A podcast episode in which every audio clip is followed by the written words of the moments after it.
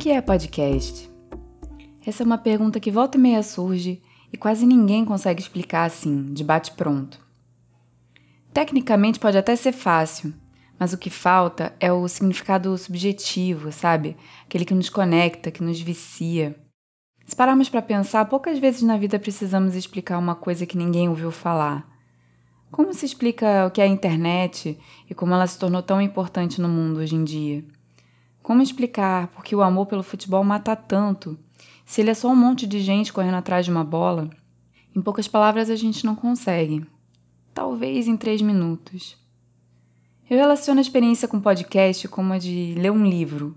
Você deixa a sua imaginação voar, fica tentando pensar como é o rosto por trás das vozes. Cada detalhe da cena é descrito em uma história. Tá aí, Acho que a melhor definição para o que é podcast, seja o livro, o filme, a série, o jornal, o documentário, a revista ou até o papo de bar, todos entregues em forma de áudio, disponíveis na hora que você mais precisar. Ele é só mais uma analogia da nossa realidade ou de realidades que gostaríamos de conhecer. Mais uma forma de viajar sem sair do lugar. É uma roda de amigos alternativa à nossa, que hoje está muito ocupada para se encontrar. São vozes de gente como a gente, que às vezes diziam que ninguém mais teve coragem de nos dizer. É o alívio que pode te abduzir do desconforto de uma conjuntivite, de um engarrafamento diário ou até de uma cama de hospital. O podcast ultrapassa todas as barreiras geográficas. A democracia da tecnologia faz com que pessoas de norte a sul conversem e que outras de leste a oeste ouçam o que elas têm a dizer. Paradigmas são quebrados, mentes se abrem Histórias guardadas a sete chaves ou esquecidas com o tempo são lançadas para a nuvem impalpável da internet. Tem para todos os gostos. Para quem é mais de exatas ou de humanas, vestibulandos, empoderadas, caseiros e babadeiros. Para quem quer rir ou chorar, pensar ou relaxar. Tem até podcast específico para cirurgiões. O céu é o limite. O que é podcast? Para mim, é o que faltava para preencher os momentos de ócio. Aquela areia fininha que passa por entre os cascalhos, ou aquele cafezinho que abraça tudo no estômago depois de uma boa refeição. Da próxima vez que alguém te perguntar o que é podcast, você já sabe. É só mandar o link desse episódio e espalhar a palavra.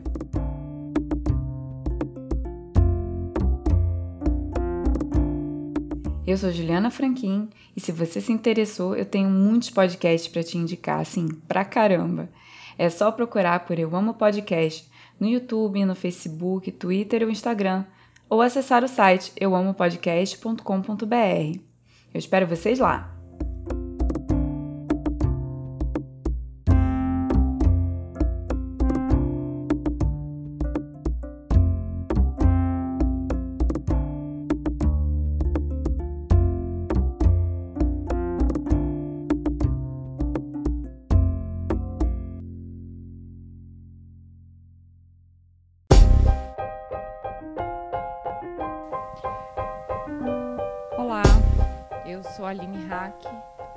A operadora do direito que adora problematizar, e eu sou host do Olhares Podcast.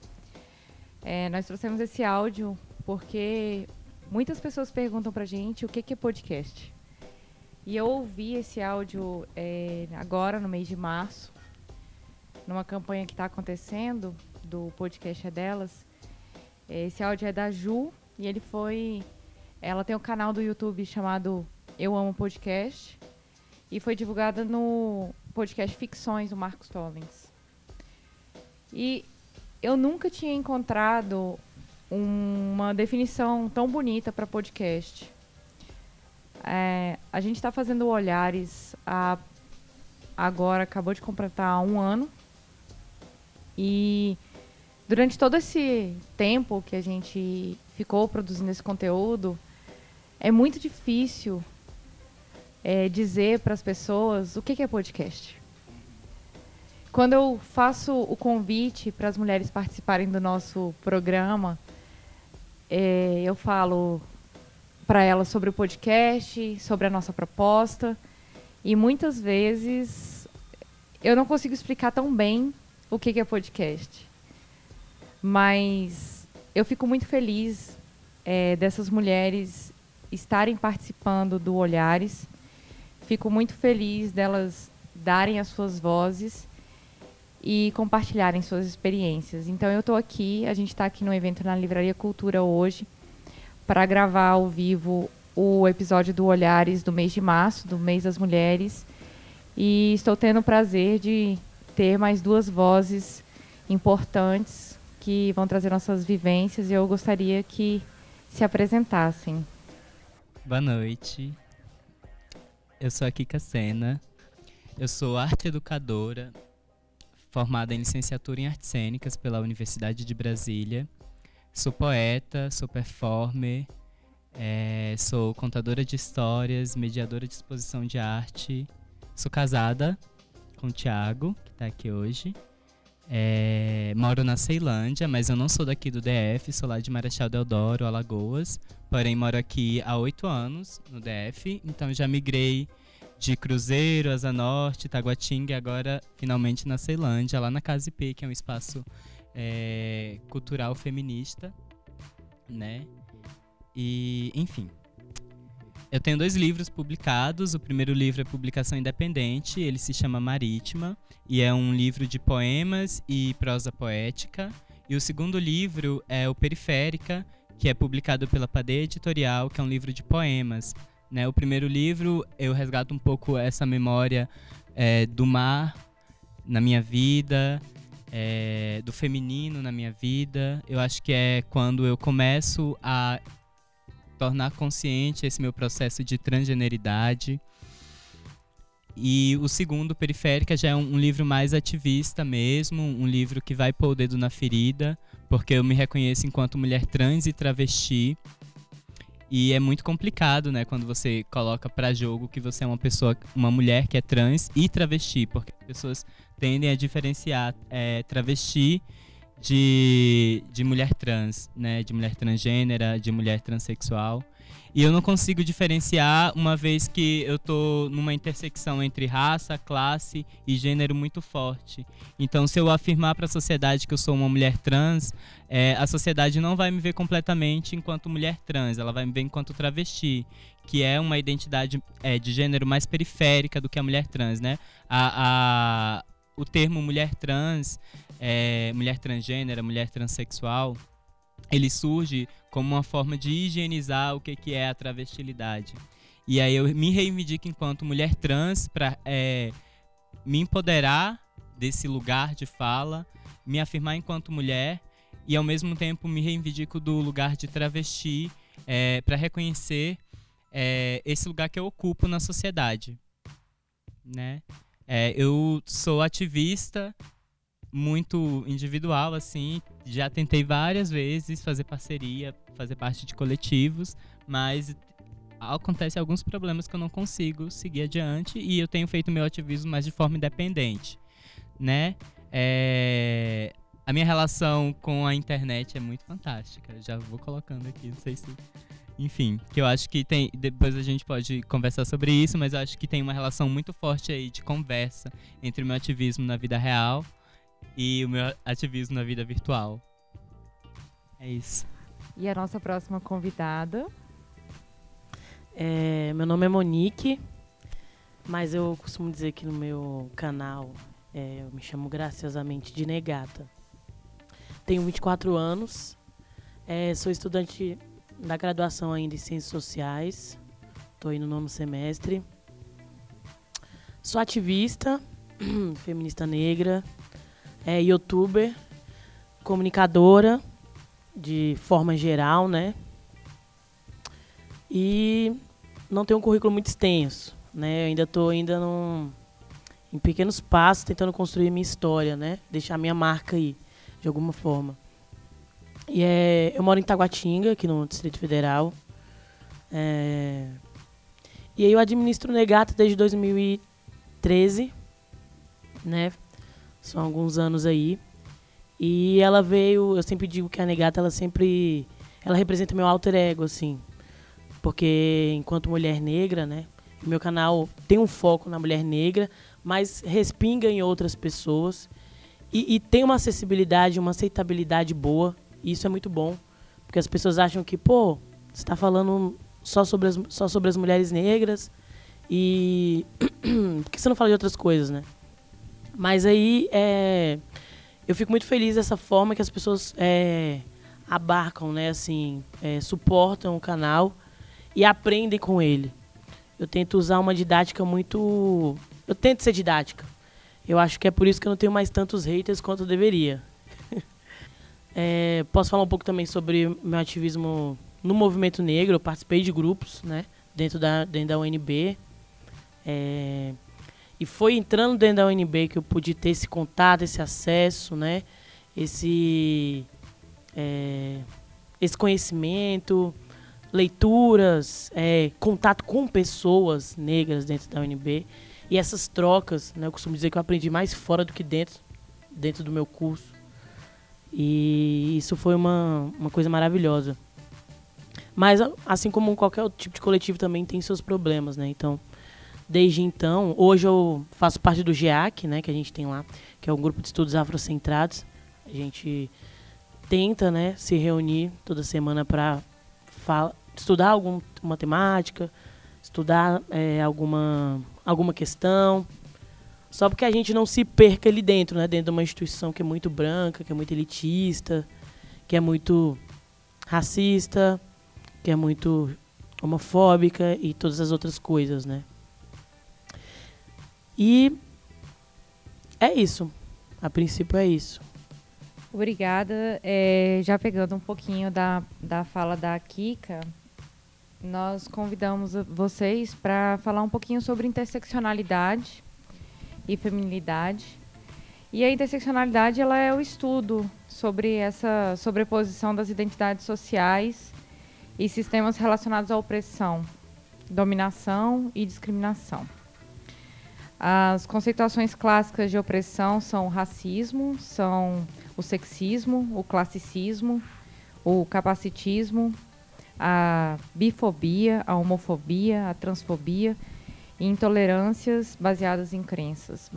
Basicamente, é, quando falamos de interseccionalidades, nós temos que pensar todas essas camadas. E nós, o Olhares, durante esse primeiro ano, nós procuramos defender o, o feminismo interseccional, trazendo mulheres dentro de cada espaço de fala desses. Nós trouxemos mulheres periféricas, nós trouxemos mulheres trans, mulheres bissexuais e lésbicas, trouxemos mulheres negras, trouxemos mulheres que trabalham com essas mulheres, que pesquisam sobre essas mulheres também.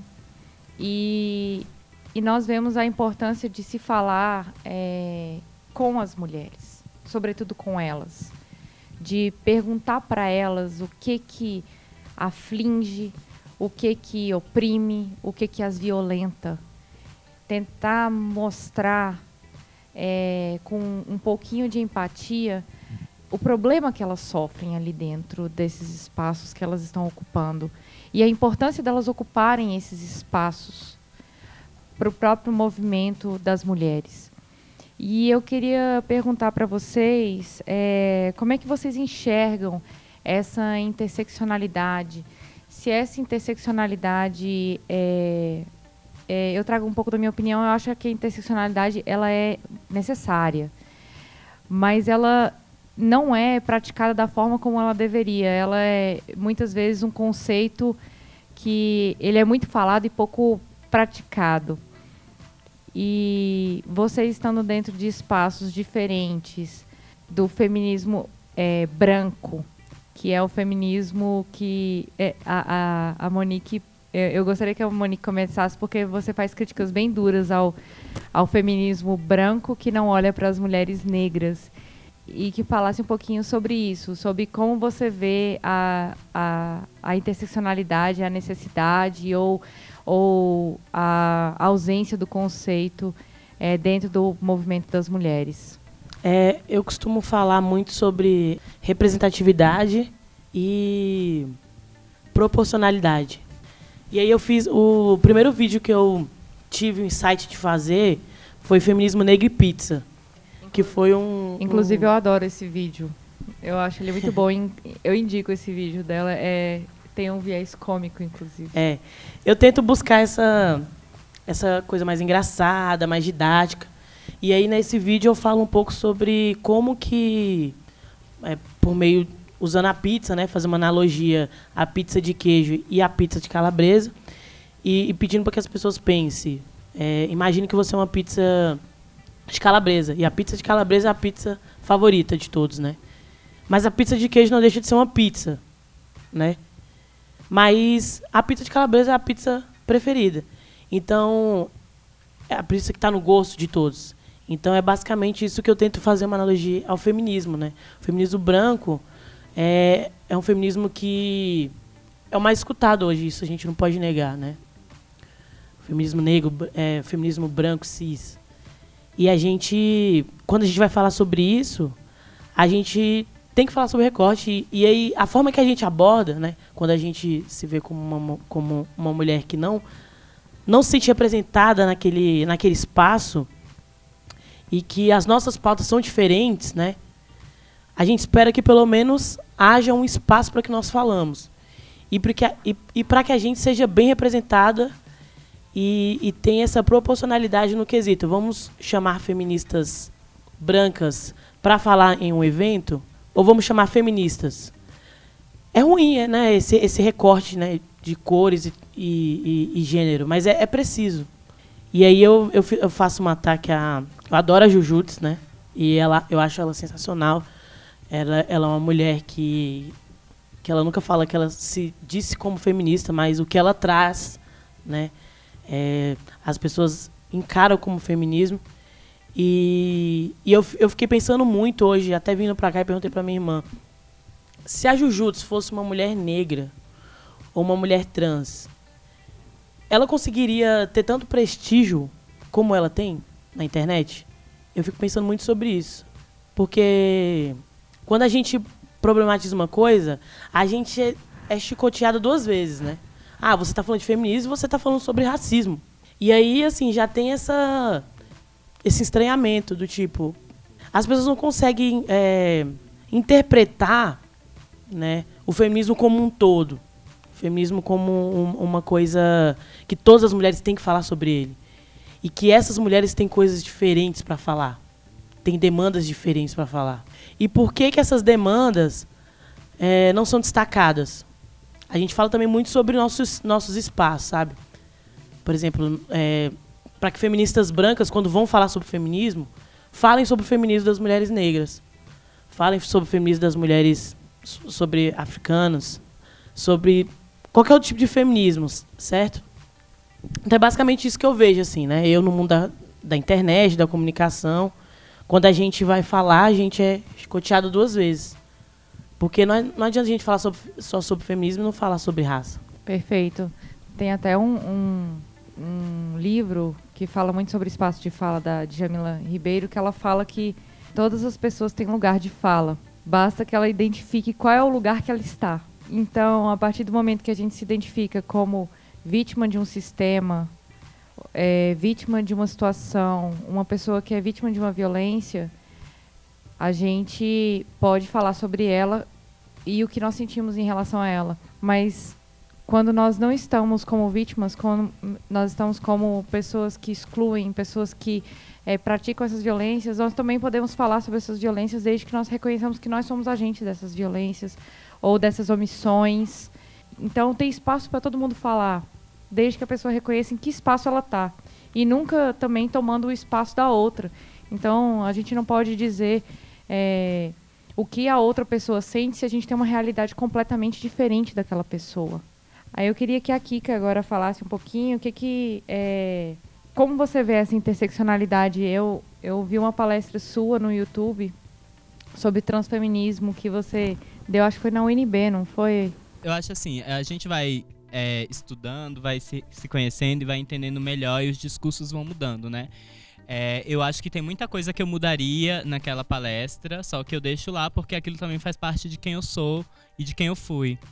É, só que eu acho interessante, é, dentro da perspectiva da interseccionalidade, falar sobre a adjetivação de pessoas e de lutas. Como assim? Quando a gente fala feminismo, aqui a gente está conseguindo dizer que esse feminismo é um feminismo branco. Mas na nossa sociedade, a gente não é, se refere ao feminismo branco. A gente se refere apenas a feminismo. E na verdade o que a gente quer dizer é que esse feminismo é universal, só que ao mesmo tempo ele só privilegia, ele só é, luta pela causa de mulheres cisgêneras brancas. Porque quando as mulheres cisgêneras pretas não são contempladas, contempladas por esse feminismo, aí elas vão lutar por um feminismo negro né? E quando as mulheres trans, pretas ou brancas é, não se sentem contempladas nem pelo feminismo negro, que é cisgênero, nem pelo feminismo que é branco e cisgênero, aí é que surge o transfeminismo. Então a gente precisa adjetivar o que não é dado como comum na sociedade. As pessoas pretas, elas não são dadas como pessoas na sociedade. Quando a gente pensa em pessoas, a gente não pensa em mulheres cisgêneras, em, em mulheres transgêneras, homens transgêneros, é, pretos é, ou brancos. A gente pensa em homens cisgêneros brancos. Quando a gente fala mulheres, a gente está especificamente é, dizendo que essas mulheres são cisgêneras e brancas. Porque para a gente falar de que uma mulher é preta, a gente tem que colocar o adjetivo preta. Pra gente falar que uma mulher é trans, não basta mulher. Mulher, por si só, não define que aquela mulher trans também é mulher. A gente precisa adjetivá-la. Então, quando eu me apresento nas rodas enquanto mulher trans, preta e periférica e travesti, aí eu tô dando um, uma história completa da minha importância enquanto pessoa. Porque dizer que eu sou apenas mulher não basta na nossa sociedade. Existe uma vertente que eu já ouvi falar, e aí você pode me corrigir se eu estiver errada, que, é, que algumas mulheres trans é, pedem para não serem adjetivadas, serem é, nomeadas apenas como mulheres. O que, que você pensa sobre isso, a, além dessa questão? Você acha que é, essa questão da adjetificação é, falei certo? Adjetivação? adjetivação. Adjetivação. Essa questão da adjetivação, ela prejudica o movimento ou ela é, beneficia o movimento? Ela ajuda? O que, que você acha a respeito disso? Eu acho que no momento em que a gente vive é preciso dar nome aos bois, porque se a gente não der nome aos bois, a gente não tem como reivindicar o que a, as nossas necessidades. E ao mesmo tempo, quando eu vejo uma mulher trans é, se reivindicando apenas enquanto mulher, eu acho super justo, né? Porque ela é uma mulher. Ela não precisa do adjetivo trans para ser uma mulher. Eu acho que esse é um passo que, é, ao longo do, do, nosso processo educacional enquanto sociedade, a gente vai alcançar um dia em que é, mulher signifique ser preta, ser branca, ser trans, ser travesti, signifique ser tudo isso. Mas por enquanto, a gente, na minha opinião, a gente ainda não consegue. É por isso que existe o feminismo negro, existe o transfeminismo. É, eu, não, eu não me coloco enquanto é, mulher feminista eu me coloco enquanto mulher transfeminista, né? Porque eu tenho um lugar de fala. E eu acho, eu acho que não, não, eu acho que estar no meu lugar de fala, me reivindicar enquanto transfeminista, não me impede de lutar pela vida de mulheres cisgêneras brancas ou pela vida de mulheres cisgêneras pretas. Não me impede. E o contrário também, né? É, as mulheres cisgêneras brancas e as mulheres cisgêneras pretas, elas não estão impedidas de reivindicar a vida de, de pessoas trans pelo fato delas ocuparem um lugar de fala de ser cisgênera. Entende? É, eu acho que é, são dois lados de uma mesma moeda que são super justos. Só que ao mesmo tempo eu ainda fico, voto a favor desse lado da interseccionalidade, da separação mesmo. É, ainda pegando o gancho da interseccionalidade, é, Kika, você se nomeia muito como uma mulher periférica e você tem uma histórica é, migratória também. É, você é alagoana e veio para o Distrito Federal. É, eu gostaria que, se possível, você compartilhasse com a gente essa trajetória. É, se teve algum motivo é, de você ter saído de Alagoas e vindo para cá, se teve a ver com essa questão de se reconhecer como mulher. É, compartilha com a gente um pouquinho dessa sua trajetória a minha vinda para Brasília não teve, a princípio, conscientemente falando, nada a ver com a minha mulheridade, né? Eu saí de Alagoas porque eu projetei em Brasília uma libertação, né, do meu ser dentro daquela cultura. Eu achava que como eu não, é, como aqui eu não teria a, presença forte da família, eu poderia me libertar enquanto ser humano. Ao mesmo tempo em que eu colocava a desculpa na educação pública que era de melhor qualidade. Só que era só uma desculpa. Né, eu projetei nessa, nessa educação uma forma da libertação da minha subjetividade, da minha individualidade. É, não teve nada a ver com é, uma possível transgeneridade, é, mas eu acho que foi essencial para que há um ano atrás eu pudesse ter me afirmado enquanto mulher trans e travesti. Porque a, a, partir do momento que eu me afirmei enquanto mulher trans e travesti, eu percebi que eu sempre fui mulher, sabe? E que é, esses processos de se dizer mulher eram, é, foram, foi, foi um processo de castração, mesmo que eu sofri da sociedade. Então eu não podia me dizer é, mulher porque eu tinha um pênis. Então é, era complicado. Então eu tive que uh, ir é, ocupando os espaços que ter um pênis me permitia ocupar. Dentro da minha feminilidade, da minha mulheridade. Então, antes de, de, de afirmar uma transgeneridade é, dentro da, da mulheridade, é, como mulher trans e travesti, eu afirmei uma bichez. Então eu me dizia bicha. E dentro do que eu entendia ser bicha, apareceu uma coisa que eu nem sabia o que, que era o conceito de não binária. Então eu era uma pessoa não binária, só que eu não me dizia não binária, eu me dizia bicha. Né? E aí quando eu me afirmei mulher, foi uma parada muito louca, porque aí eu comecei a sentir as opressões do que, que é ser uma mulher trans e travesti andando na rua. Entende? Enquanto bicho eu não conseguia perceber essas opressões. Mas não teve nada a ver, conscientemente falando, a minha. A, a fuga de Alagoas para Brasília não teve nada a ver com ser mulher ou não. Mas você sente algum tipo de, de preconceito por você ter vindo do Nordeste, por exemplo? Senti. Assim que eu cheguei aqui, as pessoas brasilienses, não, não todos, né? Mas de forma geral, assim, são muito xenofóbicos, né? Eu acho que a gente está dentro de uma bolha que é uma bolha acadêmica e dentro da academia as pessoas são mais respeitosas e ao mesmo tempo a xenofobia delas é velada, como nossa, que sotaque bonitinho, né? Por que que meu sotaque é bonitinho? Você não gosta do seu sotaque não? Se ama também. O seu sotaque é lindo, o sotaque de brasiliense é lindo, embora muitos brasilienses não não se considerem com sotaque. É, só que quando eu cheguei aqui, eu falava aplicativo. E aí eu fui falar aplicati aplicativo. E na escola eu fui super humilhada. Porque eu falava aplicativo, dia, noite. É, e aí é muito engraçado esse processo de. Desconstrução de... da própria linguagem, talvez? Então, primeiro eu tive que performar uma, uma, um, um sotaque não alagoano né? Porque eu não posso dizer que era um sotaque brasiliense, mas era um sotaque não alagoano pra me encaixar nos grupos.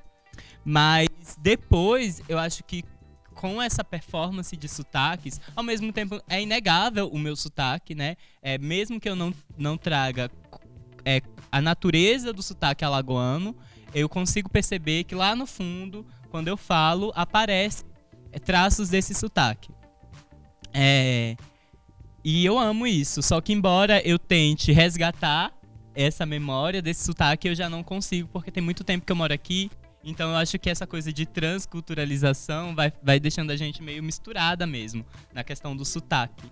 Brasília é uma mistura, né? É. Agora a gente vai é, falar um pouquinho sobre a questão é, do ativismo é, quando vocês se reconheceram como ativistas, o que que moveu vocês a serem ativistas? Vocês, vocês se recordam, assim, se teve algum fato pontual?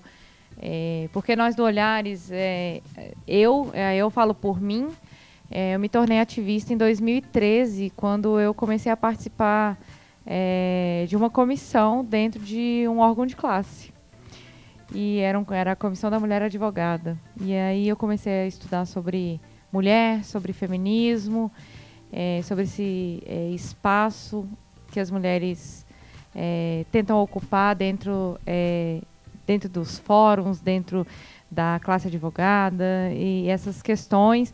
E ali eu mal, eu mal, eu não imaginava que ali ia ser o ponto de partida para chegar onde eu estou hoje é, pesquisando sobre mulheres, não só dentro do ambiente de classe jurídica, mas que isso extrapolou a parte jurídica já tem mais ou menos aí uns quatro, uns três, quatro anos. Então, a minha tentativa hoje é falar cada vez com mais mulheres e não necessariamente com a linguagem jurídica. Mas foi ali que eu me identifiquei como ativista, foi ali que eu me senti incomodada.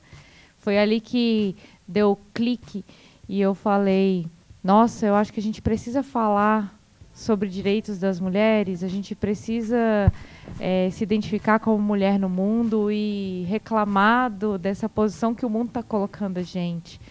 É, teve algum momento na vida de vocês que, que teve esse clique, teve essa, essa, essa, esse incômodo? Bom, é, ativismo é uma palavra muito forte, né?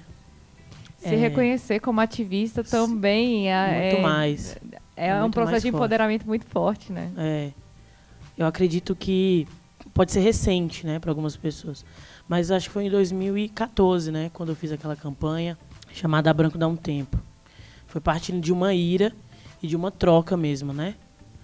É, às vezes eu tenho um certo receio de, de, de, aparentar ser uma ativista, né? Porque quando as pessoas se lembram desse nome, e principalmente quando você faz um ativismo negro, é, as pessoas tendem a encarar o, o, o, negro hoje na, na TV, nas redes sociais, na rua, um negro que é empoderado e que, e que não no quesito de empoderamento estético, mas um negro que se sente confortável sendo ele, sabe? E, e, e entende a sua história, entende sua ancestralidade, entende todas as, as, as coisas que foram simbólicas. E aí eu, quando eu vou falar sobre ativismo, quando eu fiz essa campanha, foi, foi justamente de uma troca com várias outras pessoas negras, que eu achei que eu estava ficando muito louca, né? Porque eu ouvia muita coisa. E aí eu falava, e eu conversava com as pessoas, do tipo, poxa, velho, eu ouvi isso, isso e isso. E aí a pessoa falava, pô, mas eu também ouvi isso, isso, isso, isso, isso. Aí a outra pessoa, a outra menina falava, pô, também ouvi isso. Aí o menino, o mano lá falava, também ouvi isso, isso. E aí a gente começou a falar, pô, a gente não tá doido, cara. Sabe? A gente não tá doido, a gente tá, todo mundo tá ouvindo isso. 10, 15 pessoas ouvindo isso. A gente põe na rede social, piorou, que as pessoas também estão ouvindo isso. Então alguma coisa tem algum problema, porque a gente não tá louco.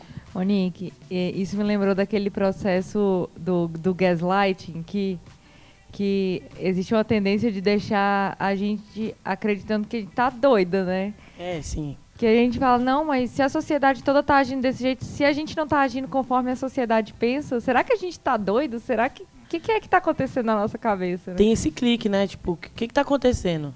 E aí foi, foi partindo disso. E o canal também, ele partiu também. Ele, ele é ativista, não posso dizer que não, que ele não tem essa pegada ativista, porque ele tem. É, é assim, eu acho muito ruim. É, não, não posso dizer ruim. Mas é, é muito triste quando as pessoas me olham e falam, pô, você é aquela youtuber negra lá que fala sobre negros, né? Tipo assim. E aí vira toda uma questão assim, você só se resume a ser isso. E não, cara, eu posso falar sobre tudo. Eu queria muito poder falar sobre tudo. Mas são tantas coisas na minha cabeça, são tantas coisas que acontecem, e são tantas trocas também fora. Não, não, só, não só no mundo real aqui, mas também no mundo virtual, que a gente fala, pô, não tem ninguém falando disso, cara. Sabe? As pessoas não estão preocupadas com isso, sabe? As marcas não estão falando sobre isso. Ninguém. Aconteceu aquilo, quem é que está falando sobre isso? Então a gente vai ter que fazer esse, esse trabalho de ir lá e fazer essa parada. E aí pegar esse estigma, né? Mas hoje eu sou confortável, sou ativista.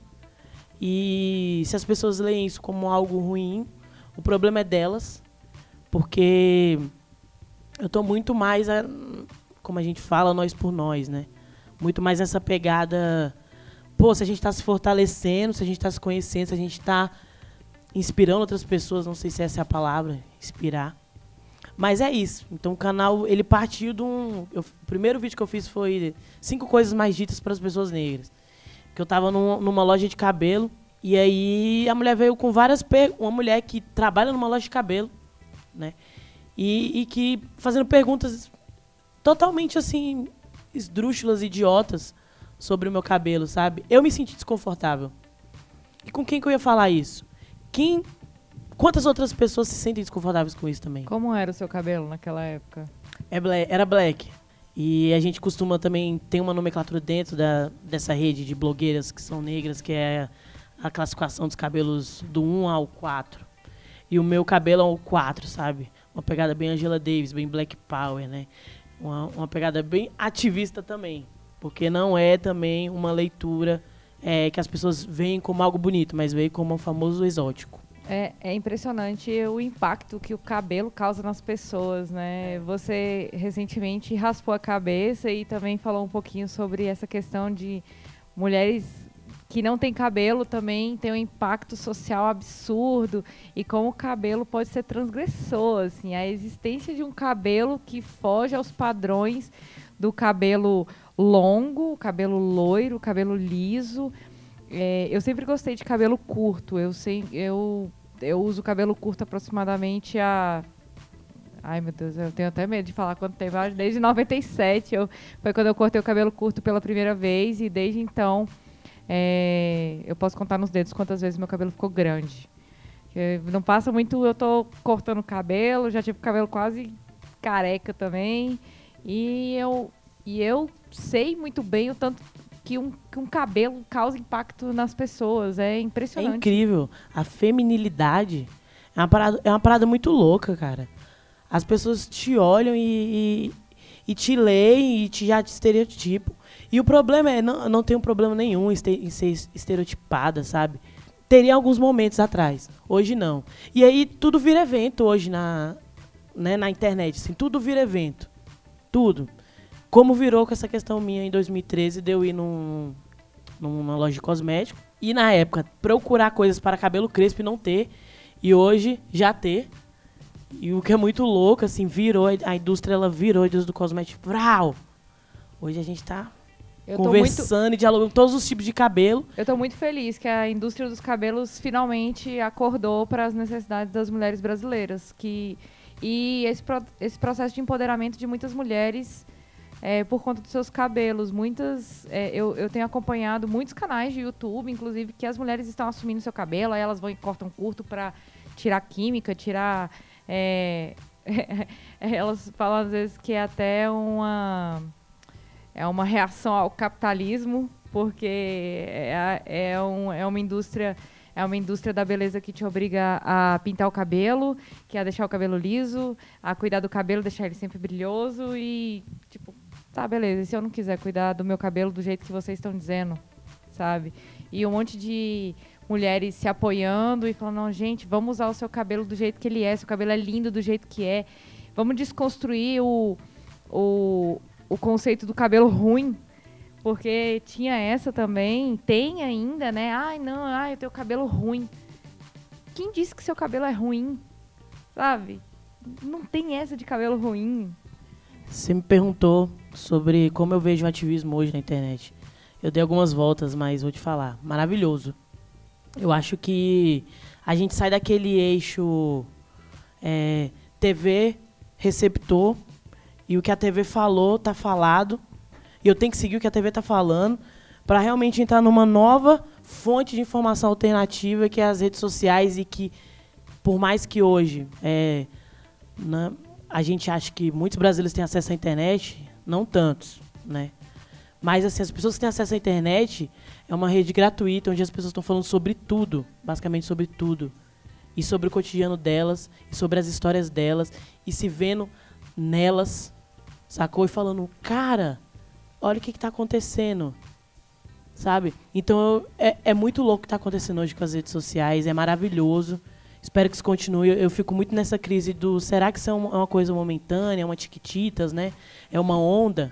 Espero que não. Espero que a coisa só aumente e que a gente consiga quebrar todos esses, to- todos esses tabus, sacou? E que a gente consiga realmente dialogar com as pessoas, com a vida real. Isso é o real, sabe? Aquela hashtag é, Tu pelo meu corpo foi sensacional, sabe? É, fizeram várias coisas que são realidades, pô. Chega de falar de mentira. Chega de opressão, cara. Eu acho, tô achando maravilhoso e tô muito bem nessa onda.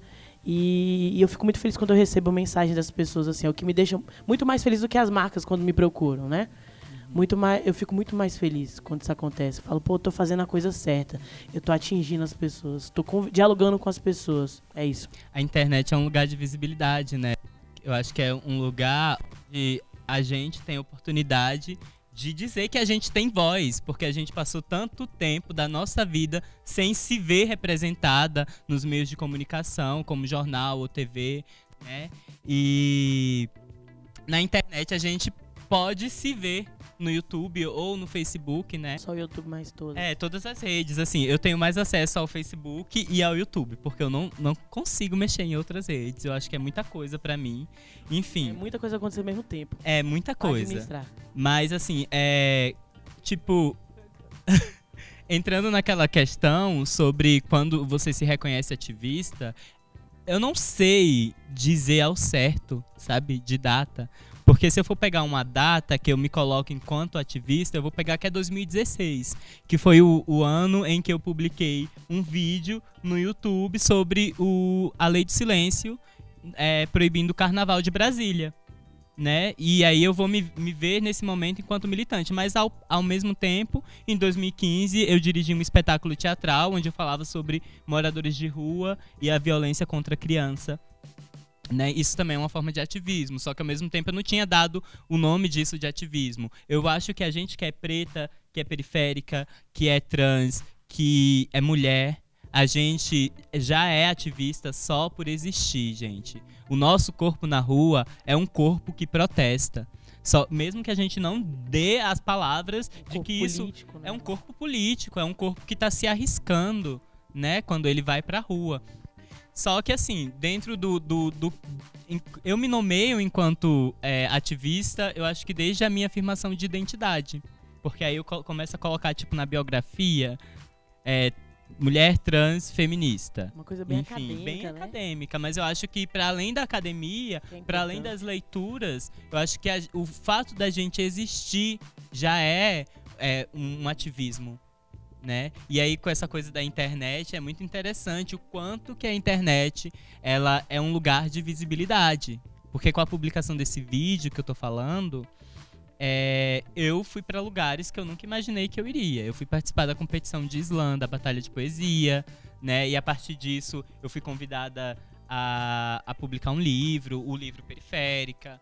É, enfim, eu fui, eu fui a partir desse, dessa publicação desse vídeo eu comecei a ser convidada para os espaços, né, para ser alguém que fala sobre a sua vivência e que de algum modo pode servir como representante de um grupo.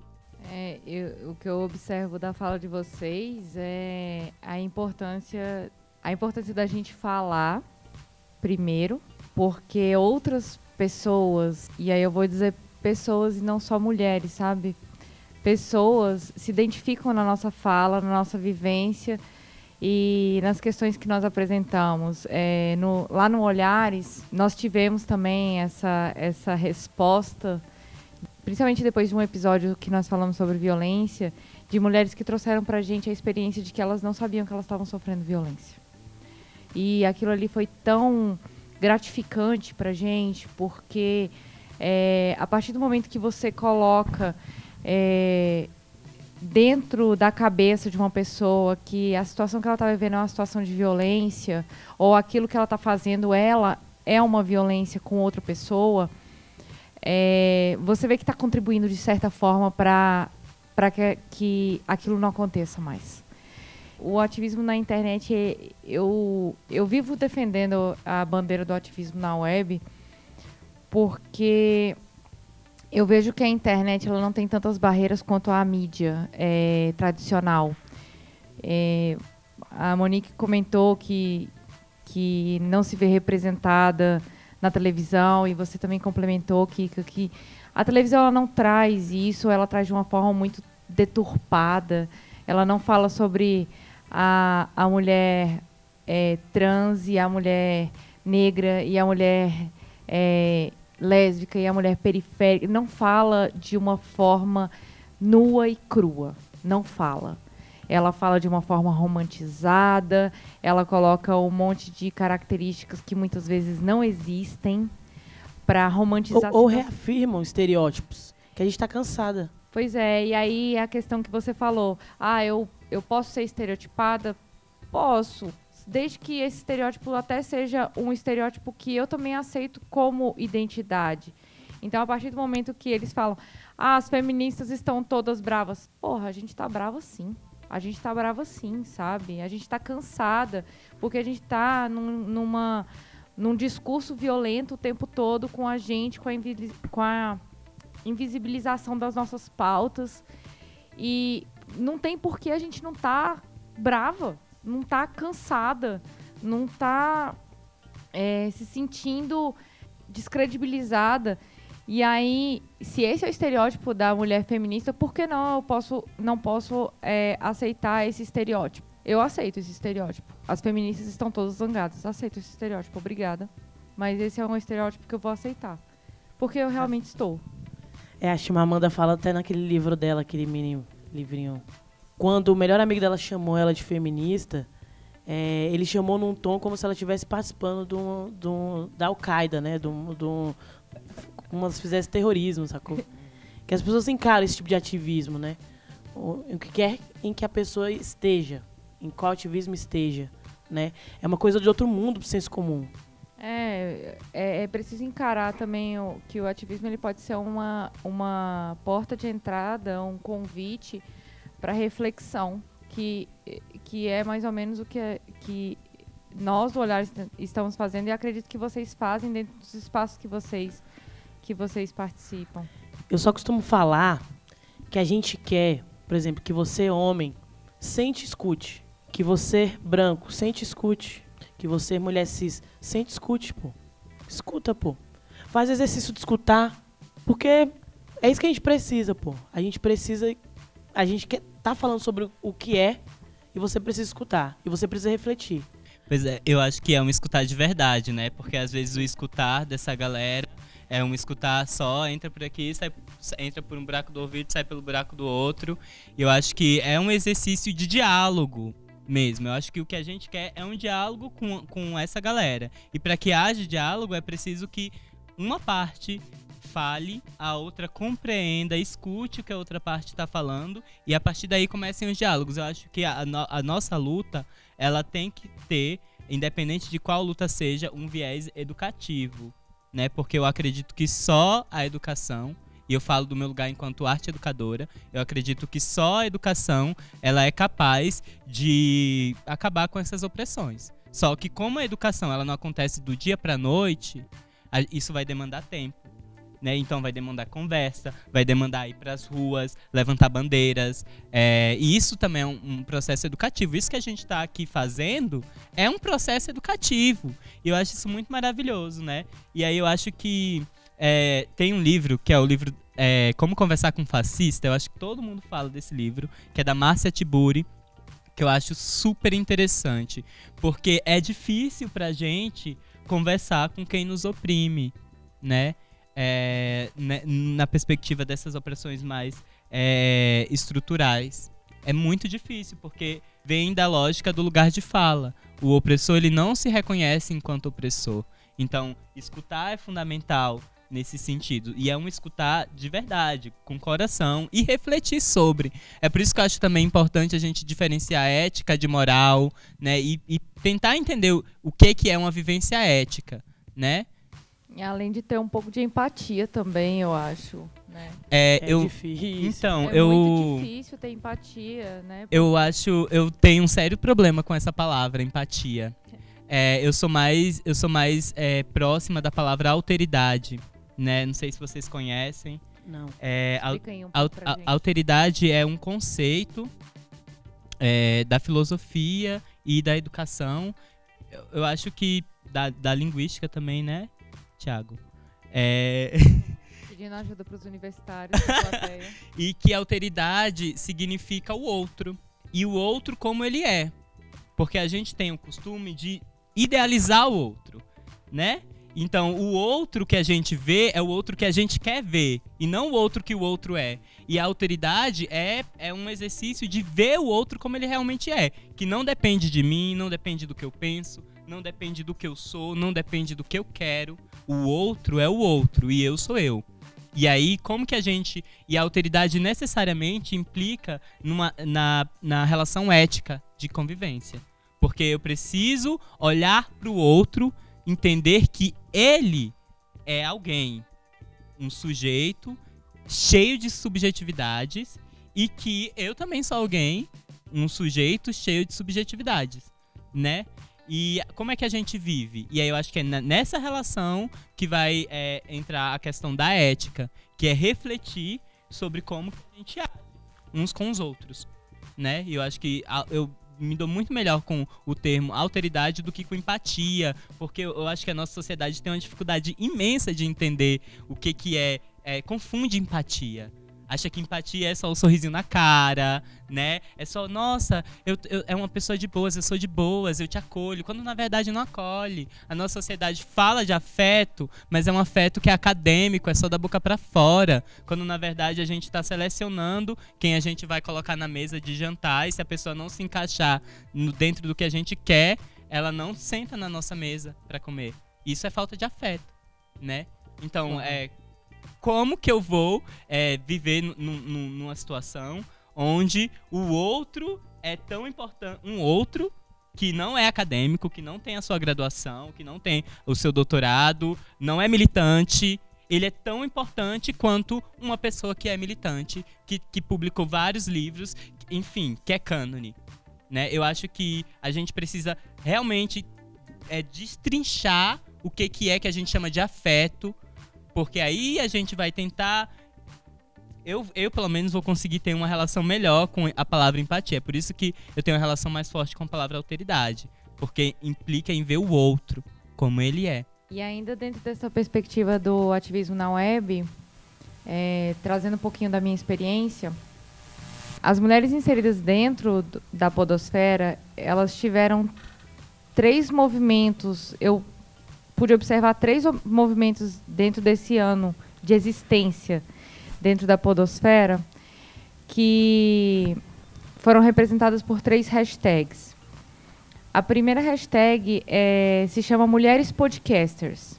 É uma hashtag criada pelo programa Ponto G para trazer visibilidade para as mulheres que estão dentro da mídia podcast. Então, tenta visibilizar não somente as mulheres que estão por trás dos microfones, mas também as mulheres que estão produzindo conteúdo nos podcasts, estão editando, estão, que elas estão é, ali no, nas mídias sociais, são as social mídias, elas estão tentando visibilizar essas mulheres e trazer outras mulheres para falar dentro desse espaço que é a podosfera.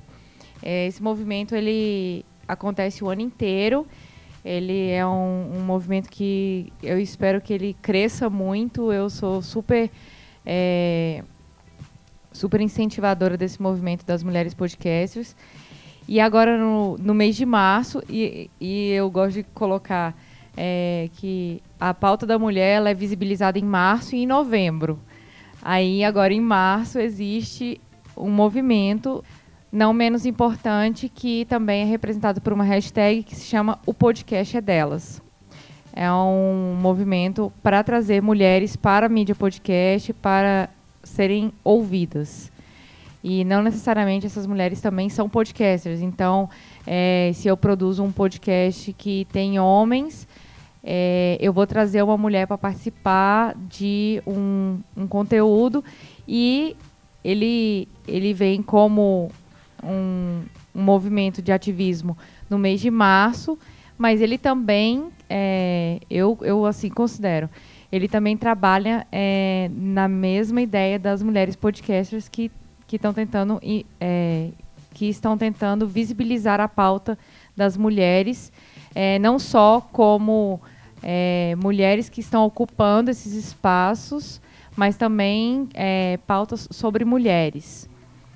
É, eu acho importante a gente pontuar que é, é, importante visibilizar as mulheres que estão ali falando como formadoras de opinião e elas não falam somente sobre mulheres e também visibilizar as pautas que falam sobre mulheres. Então, são dois movimentos muito pertinentes.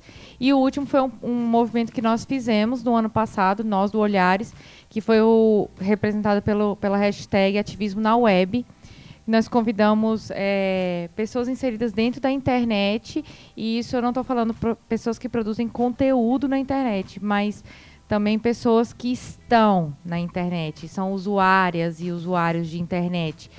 E nós tivemos uma adesão muito interessante, é, principalmente para um podcast que se lançou no mundo no ano passado. É, algumas pessoas é, abraçaram a nossa causa, que era para visibilizar a campanha dos 16 dias de ativismo na web pelo fim das, da violência contra as mulheres e meninas.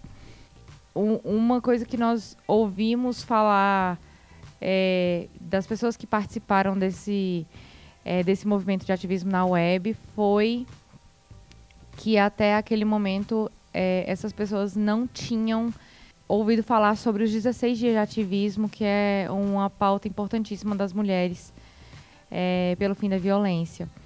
E trouxe para a gente também uma, uma responsabilidade como ativista na internet de visibilização da pauta por conta desse ativismo, de se reconhecer ativista de debater sobre esse assunto e de convidar as pessoas para falarem e, e de receber também vários nãos e falar eu não sou ativista, eu não eu não estou aqui para isso. É, mas em contrapartida, é, a gente teve uma receptividade muito grande do, dos ouvintes, das ouvintes e de pessoas que acompanham o nosso conteúdo na internet que não sabiam que era podcast e tiveram contato nesse momento para ouvir da pauta e publicavam nossas artes, nossas frases. A gente fez algumas sugestões para as pessoas refletirem é, que, que informação na internet pode ser prevenção, sim, por conta dos, do, dos resultados. E aí é, eu gostaria de perguntar é, para a Monique é, a respeito é, desses 16 dias de ativismo, porque eu vi que concomitantemente aconteceu a, o movimento youtuber negro. Eu não sei se você acompanhou. Em novembro, né?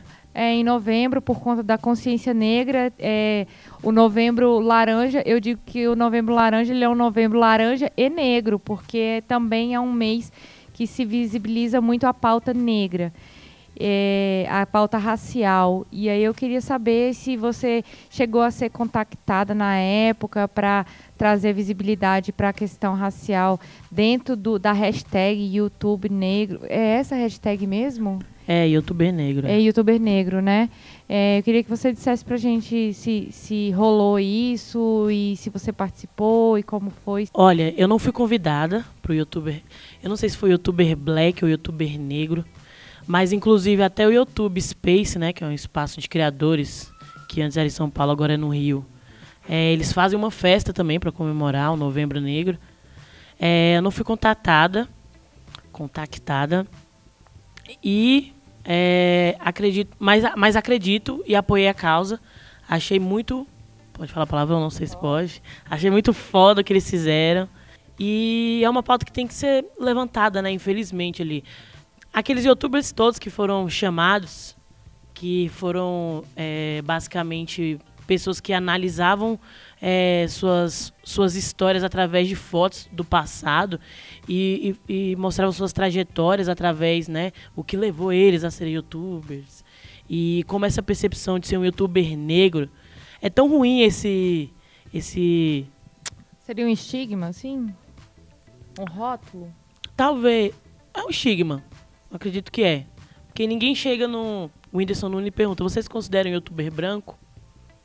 Né? Ninguém, ninguém põe um branco quando vai falar de um, qualquer outro youtuber que é famoso. Né? Mas a gente tem que falar. Por exemplo, hoje, a youtuber mais famosa e que é também. É, e, que, e que sofre, né, em aspas, esse estigma, youtuber negra, é a Nathalie Neri, né? Então. E o mais louco é, quando tem evento, pô, a gente vai cumprir, vamos cumprir uma cota aqui, vamos chamar dois, três youtubers ali negro que tá bom, de 50 brancos. Então, assim, esse ativismo na, na web dos youtubers negros é muito importante. Foi importante o youtuber é, ter aberto esse espaço no Novembro Negro para fazer essa festa, para chamar esses youtubers a falarem sobre suas, suas trajetórias. A maioria dele tem tem uma pegada racial nos seus vídeos. A maioria, a grande maioria. É muito. de- Eu acho que todos, na verdade. E é isso, assim. É, como, produ- como produtora do, do conteúdo no, no podcast, eu me senti muito invisibilizada é, como produtora dessa mídia no ano passado por, e descredibilizada, porque eu, eu mandei a proposta para vários e várias youtubers pelo e-mail dos contatos Os youtubers, né? dos YouTube, de todos, de todos, de todas as pessoas que, que eu é, busquei, que fazem ativismo e se dizem feministas, é, a única youtuber que me respondeu foi a Rosa Luz. Foi a única. Eu posso te dizer que eu também tô nessa. É, assim, é, é- como o YouTube, como o YouTube é um, um conteúdo muito imagético ali, né? Então as pessoas tornam-se famosas, tornam-se pessoas conhecidas, né? E a partir daí tem toda uma construção por trás dessas pessoas, né? Começa a se, a se criar realmente é, equipes. é, e em cima disso é muita coisa, tipo assim, é, é muito evento. E eu esqueci de falar uma coisa. Por eu ser de Brasília, talvez isso tenha sido um problema, né? Porque é muito esse eixo Rio-São Paulo. E quem não tá nesse eixo, tá fora. Sabe? E assim, a- e assim, já fui convidada para ir para alguns eventos, já já fui numa roda de conversa com a Jujutsu, já fui em evento da Avon, já fui em eventos de co- coisas grandes, sacou? Mas assim, são grandes empresas que realmente te pinçam e, e, e- e pagam tudo para você e te levam para lá, sabe? Agora eu não sei como funciona essa questão, né? Do eu acho que é, não sei se eu eu não sei se pode chamar de estrelismo, né? Não Talvez. sei. Não sei. É, eu, eu, eu me senti, assim, um pouco invisibilizada, assim. E, e a proposta não era, tipo, me promover, saca? Era. Eu tava querendo realmente promover a pauta. E, e como. Eu, eu não sei se eu, eu fui clara na proposta também, quando a gente mandou, mas a adesão foi mais de ouvintes, de consumidores do nosso conteúdo, e aí eu vou colocar também conteúdo de Instagram, que a gente faz arte, se posta lá, que também tem como promover um ativismo interessante no, no Instagram, né? A, a, Incrível isso. a, a, a questão visual, a produção de arte gráfica é fantástica, assim, para essa visibilização. E, mas a questão do, do, do YouTube, o pessoal não comprou a ideia. E, e a todo tempo eu falava, gente, olha, isso aqui não é para promover o podcast, não. É claro que o, o podcast acaba naturalmente ficando ali no holofote, claro, porque ah, esse aqui é, é uma ação dentro da campanha, mas a campanha não é nossa, a campanha é da ONU, é uma campanha importantíssima para a visibilização da pauta. E eu até questionei para algumas pessoas é, se o ativismo que é feito dentro do YouTube, se ele é um ativismo real ou se é um, é, é, se é um ativismo de, de, de estrelas, de, de, de dar visibilidade somente a, a si. Eu fiquei me que eu- questionando a respeito disso.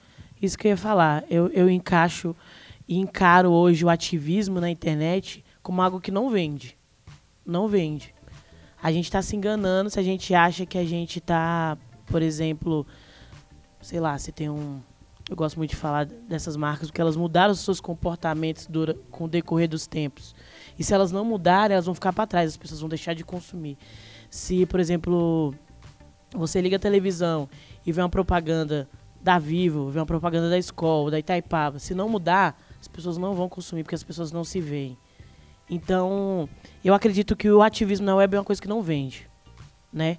E as pessoas que estão fazendo isso, eu não consigo entender é, de que forma isso é benéfico para para ela e para as pessoas que estão é, como receptoras desse, desse, dessa pauta. Então, eu, eu acredito que o YouTube hoje, o tanto que você vai olhar o número de. As pessoas trabalham com números. Né? A internet é números, a internet é é uma foto legal, a internet é, é algo que seja bonito de se ver. algo que tenha, que tenha muita quantidade, pouca qualidade. Acaba que esse, você... E acaba se perdendo no discurso, as pessoas acabam se perdendo. E, e aí entra essa questão do tipo, ó, a gente vai cuidar do seu canal, a gente vai cuidar de você, ó, mas isso aqui que você quer falar, pô, isso aqui não vai ficar legal. É, Não acaba que legal. o ativismo é esvaziado, né? É, vo- você pode começar a falar de ativismo e estourar com isso. Mas aí, até quando você vai ficar nisso? Nesse círculo vicioso? Porque as pessoas vão cansar, as pessoas também querem olhar uma. tipo, ter um olhar diferente sobre outras coisas. A vida não é só ativismo. Isso eu tô falando num, num quesito como as pessoas pensam, porque eu trabalho nisso. E às vezes eu fico nessa é, masturbação mental do tipo, gente, eu tô caindo de novo no limbo da problematização. Eu tô de novo falando sobre isso. Eu tô cansado de falar sobre isso. Isso está sendo uma. Até que ponto isso está me ajudando? Né? E aí a gente. Claro que a gente vai falar sobre dinheiro, claro que a gente vai falar sobre é, contratos e outras coisas. E aí vai ficando cada vez mais difícil, né? De entender. É assim que eu vejo. Você acha que essa questão da monetização desses discursos acaba esvaziando esses discursos, assim? O que, que vocês acham? assim? Eu tô co- com a cabeça aqui cheia de, de, de informação. Eu acho que uma coisa sobre os- a sua colocação dentro dessa, desse sentimento de in- invisibilização, ela aparece pra mim como o que eu tinha falado antes. Eu acho que a gente, é, eu acho que nós seres humanos somos seres super espertos. A gente sabe utilizar a internet. Eu acho que a gente que é de contra cultura sabe mesmo utilizar a internet. Como assim? Eu acho que eu sou alguém se eu estiver perto da Lorena. Ou se eu estiver perto da Aline. Então eu consumo Lorena, eu consumo Aline, então eu sou alguém. Logo, é. é eu, eu sou alguém porque eu sou amiga de Aline e amiga de Lorena. Entende?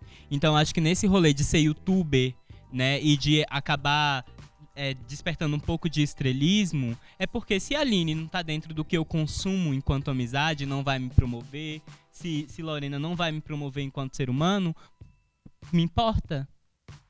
Me importa. Então, É eu acho que nesse rolê do ativismo que acaba se perdendo, claro, ninguém é perfeito. Eu acho que a gente se engana muito quando a gente acha que a gente é só oprimido, porque a gente vive num mundo em que a gente também é opressor, né?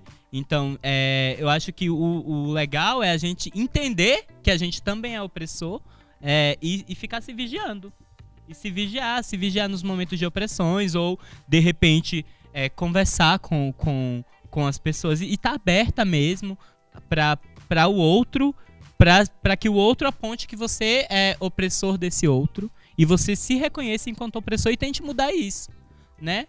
É, e aí o que eu acho que a gente acaba caindo no lugar da militância da internet é que a gente não é opressora muitas vezes, principalmente em youtuber, porque a gente vende esse discurso do oprimido.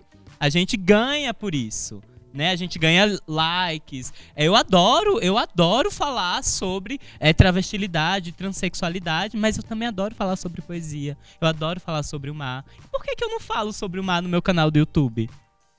Né? Eu tenho um canal no YouTube que eu não, eu não sou youtuber, mas eu tenho um canal no YouTube que eu publico entrevistas com pessoas trans. É, eu publico performances minhas.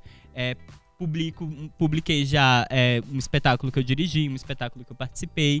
é, e eu não tenho tanta visibilidade assim. E aí eu me pergunto por que, que eu não tenho tanta visibilidade assim, se eu também compartilho no Facebook o meu material que eu produzo no YouTube. E aí tem uma hora que eu acabo descobrindo que eu não tenho tanta visibilidade assim, porque eu tô falando de coisas eu tô falando de mim, de coisas que eu acredito, de coisas que eu sou, que é muito além do que ser mulher trans e travesti, preta e periférica, né? Então eu acho que às vezes quando a gente vai pro YouTube, a gente é, faz um recorte do que a gente quer falar. E eu acho super interessante porque a gente foca. É, direciona, mas ao mesmo tempo é, esse lugar da capitalização dos afetos né, é muito é, evidente. Eu vivo conversando com o Thiago sobre essa questão da capitalização dos afetos. Eu acho que a gente não sabe é, de verdade, a gente tem, tem que aprender muito é, sobre o que é amar. Porque a, a gente seleciona quem a gente ama. A gente seleciona pelo, ou pela quantidade de dinheiro que tem no bolso, ou pela roupa descolada que a pessoa veste, ou pelo canal no YouTube, né? Ou pela empresa que a pessoa tem. Se é de podcast, eu não sei nem o que é podcast, para que, que eu vou participar disso? Entende? É, agora, se fosse um rolê, é, sei lá, me chama pra ir no Amor e Sexo, que eu vou, né? Eu vou estar tá lá com nada mais, nada menos que a mulherzinha lá que eu já esqueci o nome. Fernanda que tem, que tem o marido perfeito, né? É o famoso mão da porra, né? É, o mão da porra. Eu tive lá na Amor e Sexo. Você teve? Tive. E muito. Não, só comentar mesmo, porque. Diz aí, Monique. Não, porque é, é muito louco, tipo, ir pra esses lugares que são. Cara. Todas as pessoas estão vendo. Todo mundo, assim, você. E aí, eu. É, eu não sei até que ponto. Assim, na, aquela dando, dando aquela alfinetada no amor e sexo, né? Que, que foi um, um programa que falou sobre várias coisas importantes. É o famoso programa Desconstruidão da Globo, né? Que eu acho e... importante que exista, porque é, é TV aberta e está na casa da maioria dos brasileiros e brasileiras. Então, acho importante que determinados assuntos sejam pautados nesse canal. Só que eu, o, o que eu estou falando, às vezes, é não é nem forma. o canal. Né, é... Isso está sendo pautado também. Sim, mas o que eu estou falando é nem a, a, existência disso. Eu estou falando em como a gente se vende com mais facilidade para isso do que para aquilo outro. É, eu tive em Marechal Deodoro é, no ano passado com o Thiago, a gente foi tentar morar em Marechal Deodoro, não deu certo, porque a militância lá é muito mais difícil do que aqui. E emprego também. E aí, é, a gente simplesmente estava querendo fazer um projeto com criança de escola pública da periferia de Marechal Deodoro, de um, de um bairro chamado é, Baixa da Sapa e que tem o um apelido de Iraque. E agora imagina por que, que esse bairro tem o um apelido de Iraque. Né? E aí a gente estava tentando fazer um projeto com essas crianças e foi e um projeto lindo. E eu, eu, tipo, eu não tô querendo me gabar disso, mas eu quero dizer, gente, é, por que é tão importante que eu esteja nesses espaços também, é, porque é mais importante que eu esteja aqui na Livraria Cultura do que nesses espaços. Eu acho que é muito importante que eu esteja nesses outros espaços e principalmente, né? Porque eu, eu antes de querer é, rebater a branquitude, né? E a cisnormatividade, eu tenho que empoderar os meus, as minhas, sabe? Então eu não quero lutar contra a branquitude se eu não puder, antes de fazer essa luta, chamar mais pessoas para lutar comigo. Claro que eu, é um jogo que não dá para fazer separado. Ah, agora eu vou lutar contra a branquitude, agora eu vou chamar pessoas. Não. A gente faz é, de acordo com, com a demanda, né? Se... Deixa eu te perguntar, você concorda que esse exercício é, você aprendeu durante a militância ou antes? Você já tinha esse pensamento formado? Porque eu fui aprender, aprender isso depois do que eu queria lutar e acabar, porque eu achava que eu conseguia acabar com tudo e com todos, com racismo, com machismo. E com a então. porra toda. Hoje eu vejo que a, o bagulho é muito mais interno, é muito mais vamos fortalecer os nossos, nossos afetos, nossas escolhas, nossa família, tudo assim. É uma coisa de formiguinha pequena. Sim, eu acho que a gente tem que ser operária nesse esquema todo. A gente tem que ser estratégica. Eu gosto muito da imagem do signo de virgem, né? Do arquétipo. O Thiago é astrólogo e a gente vive discutindo sobre é, a, a, questão dos signos e dos mapas. E eu acho que é um trabalho virginiano mesmo, porque eu, eu consigo ver é, essa coisa do meio, né? De sempre melhorar, enfim. Mas para além disso, eu acho, eu sou uma pessoa muito sonhadora. Desde criança, a minha avó dizia para eu não construir castelo nas nuvens, que era para eu não cair da, da, altura das nuvens, né? Que se o castelo cair, eu vou meter a cara no chão. E quanto mais alto o castelo estiver, maior, maior a queda. E aí, eu sempre fui muito sonhadora. E eu acredito que eu posso mudar o mundo. Eu acredito que você também pode mudar o mundo. Só que eu não acredito que eu vou viver para ver esse mundo mudar. Eu acredito que a mudança ela se faz agora. E respondendo a sua pergunta, antes da, de me afirmar enquanto militante, eu já reconhecia isso. Eu acho que talvez por causa da minha ligação com a educação. É, né? é o papel, o papel, o, o, papel de formação de, de um educador, o papel ali de, de de estar tá presente é importantíssimo para a construção é, desse diálogo e, e, dessas imagens, né?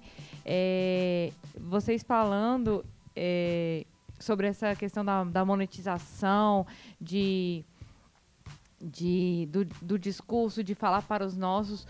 É, quando nós decidimos fazer o podcast, nós decidimos fazer o podcast porque nós sentimos a ausência desse discurso dentro desse espaço. E nós vimos ali uma oportunidade da gente estar tá colocando um pouquinho desse discurso lá. A gente, e a gente foi bem de peito aberto para falando assim, olha, a gente vai falar sobre isso, é, a gente vai é, tentar abordar tudo de uma forma é, didática, de uma forma que seja minimamente compreensível. É, e a gente está aberto para isso. E a questão de não pensar é, no dinheiro ajuda a construir também essas pontes, para mim. Porque a partir do momento que você faz uma, uma militância, porque você vê necessidade nessa militância, você é, vê o seu papel como formador e formadora de opinião é, num espaço que é ocupado por pessoas que fazem aquilo ali não porque elas querem ganhar dinheiro, mas porque elas gostam e veem importância naquilo, é, eu me identifico muito como é, uma produtora de conteúdo e uma formadora de opinião nesse espaço. E eu, e eu reconheço a minha importância dentro da, da produção desse conteúdo. Mas é, indo para o último, pro último ponto, que tá fantástica essa discussão, mas é porque senão vai ficar muito longo o episódio. Eu queria saber é, de vocês, é, porque nós falamos um pouquinho de ativismo na web, mas é quando isso transcende a internet. Porque a gente, a gente fala muito de ativismo na web, a web tem é, menos barreiras, mas a gente sabe que essas barreiras também, elas elas existem, é, existem as bolhas. A gente estava conversando aqui pouco antes do, do episódio que a gente tem como fazer as nossas próprias bolhas. Se a gente quer evitar um conteúdo discriminatório, a gente bloqueia e a internet entende que a gente não quer ter acesso àquele conteúdo e ela não te mostra. Então você consegue fazer a sua bolha e acreditar Black que Mirror, o né? mundo é Black Mirror e você acredita que o mundo está ficando melhor quando você faz a sua bolha e, e na verdade é tudo uma uma falsa impressão que você mesmo constrói dentro da internet, mas uma coisa é inegável. A democratização da internet da informação dentro da internet possibilitou que esses movimentos como o movimento trans, o movimento é, racial, negro, o movimento é, voltado para classes é, mais baixas que hoje já estão tendo acesso a esses o conteúdos. O que a periferia tem feito. O que a periferia tem feito, tem utilizado bem a internet para visibilizar a pauta. É, é, fantástico. E a gente sabe que é um caminho que é, também funciona como termômetro. Então, nós sabemos que as pessoas estão incomodadas quando esse tipo de ativismo é feito, porque a internet vai. É, não passa, né? Não, não passa. Não passa. Então, se alguém faz um comentário que é, o pessoal que está engajado na internet não gosta, isso vai à tona, é, é, é, é colocado ali o holofote, a pessoa é, ela tem que tomar uma postura a respeito disso, ela tem que se justificar. Se não tomar, vai embora do Brasil. É, é tipo isso. É mais ou menos isso. então, é, tem, tem como a gente utilizar também a internet para visibilizar essas pautas, porque nós sabemos que ali é, as barreiras são é, menores, talvez, porque a, a, televisão ela não visibiliza a pauta, o jornal não visibiliza a pauta, muito pelo contrário, ele invisibiliza e muitas vezes ele maquia essa pauta. Não se fala sobre mulheres violentadas, não se fala. A gente faz um programa é, mensal que a gente traz é, um compilado das notícias é, sobre um viés feminista. Então a gente tenta buscar é, o que está sendo discutido na política, o que está sendo discutido no legislativo, o que está sendo discutido em relação a políticas públicas, na mídia, como as mulheres estão sendo retratadas e junto com toda essa busca vem as notícias de assédio, vem as notícias de violência doméstica, de, é, de feminicídio e são inúmeras notícias que não refletem um centésimo do que efetivamente acontece no país. Então as mulheres são mortas diariamente, são estupradas a cada cinco minutos, uma, a cada cinco minutos uma mulher é morta, e isso é uma pauta recorrente que as mulheres estão lutando. Então, como vocês acham que essa militância, ela também pode, ela entrou na internet para visibilizar, mas como é que ela pode sair da internet para tornar essas pautas reais? Como é que vocês têm trabalhado com isso na vida real? A Monique falou que tem participado de programas da televisão, por exemplo. Marcas estão tão, estão te convidando para para falar, para é, participar. Como é que é? E, e eu queria que é, você que falasse um pouquinho também é, como é que você tem atuado como arte educadora para a visibilização dessas pautas, um pouquinho sobre a poesia, sobre a Batalha de Slam. Só queria dizer aqui que slam é fantástico, né? O slam é uma da, das coisas que tem acontecido e saído da internet, as pessoas têm se encontrado. E, e é fantástico o que acontece lá. Eu, acho, eu acho importante, inclusive, a Kika falar pra gente o que é slam, porque assim como é, vocês chegaram aqui hoje sem saber o que é podcast, alguns dos nossos ouvintes também não vão saber o que é slam. Tá? Não, toda vez que eu olho uma batalha de slam, eu fico. Não é nem uma batalha, né? É uma recital de poesias. Uma batalha também? Ou é uma batalha? É uma batalha. É porque slam, traduzido para o português, significa batalha. Né? Ele nasce lá na década de 80 nos Estados Unidos e aí ele vem para o Brasil, acho que no final dos anos 90, né? E aí ele vem como slam poetry, né? Batalha de poesia. E aí só que é diferente da, da, da batalha de MC. É, é completamente diferente. É poesia falada, né? Tem uma coisa é... pré pode ser lida, pode lida. ser memorizada. O que não pode é ter batida de fundo, não pode ter acompanhamento musical. Se tiver acompanhamento musical, você tem que fazer com, a, com o próprio corpo, ou com a própria voz. Como se fosse um beatbox? Assim. É, mas aí você, você tem que fazer sozinha. Você não pode pedir para ninguém fazer. É você e você. E, e, e, o material tem que ser autoral. E você tem que ter no máximo três minutos. Porque a partir de três minutos você começa a perder ponto. É, não pode usar figurino, não pode usar. É, você nem... não pode é, mudar a atenção do que realmente é para ser apresentado ali, que é a fala, a poesia, a mensagem. Então, é, eu, eu gosto de, de dizer que o slam ele, é, ele tem um foco muito forte na performance, né? É, eu, enquanto slammer, eu sou mais performer do que slammer, porque quando eu cheguei no slam, quando eu conheci o slam em 2016, eu conheci o slam porque eu era performer porque eu estava apresentando um trabalho na Torre de TV. Aí foi quando eu conheci a Tatiana Nascimento e a Dani, que me convidaram para participar do, do Latinidades no Slam que ia ter para apresentar essa performance. E aí depois ela me indicou para um, um o Slam BNDS, que foi a competição nacional do Rio Poetry Slam no Brasil em 2016. Aí eu fui representando o DF. E aí lá eu fui entender que o que eu fazia era diferente, completamente diferente do que a maioria das pessoas que estavam ali faziam. Porque o Slam, ele tem ele da tradição do hip hop. Então a galera fala cantando, né? Fala cantando no estilo do hip hop. Normalmente. Elas vêm com a coisa da palavra muito rápida e musicalizada. E a musicalidade que eu dava para o meu trabalho era uma outra musicalidade. Era uma musicalidade que bebia é, em canções é, iorubás, né? É, eu explorava, eu usei todo o meu trabalho desenvolvido no curso de artes cênicas para é, performar minhas poesias, meus poemas. Então, o que eu fazia era diferente. Então, a partir de, dessa perspectiva, eu considero que o slam ele, é, ele tem um foco maior na performance. Claro que o que é dito é muito importante, mas como você diz é que vai conquistar o público, porque o público ele é selecionado na hora. Né? Ele não é pré-selecionado. Tipo, sei lá, vamos fazer uma batalha de slam aqui, nós três. É, são cinco jurados. E aí a gente pega essas cinco primeira, primeiras pessoas.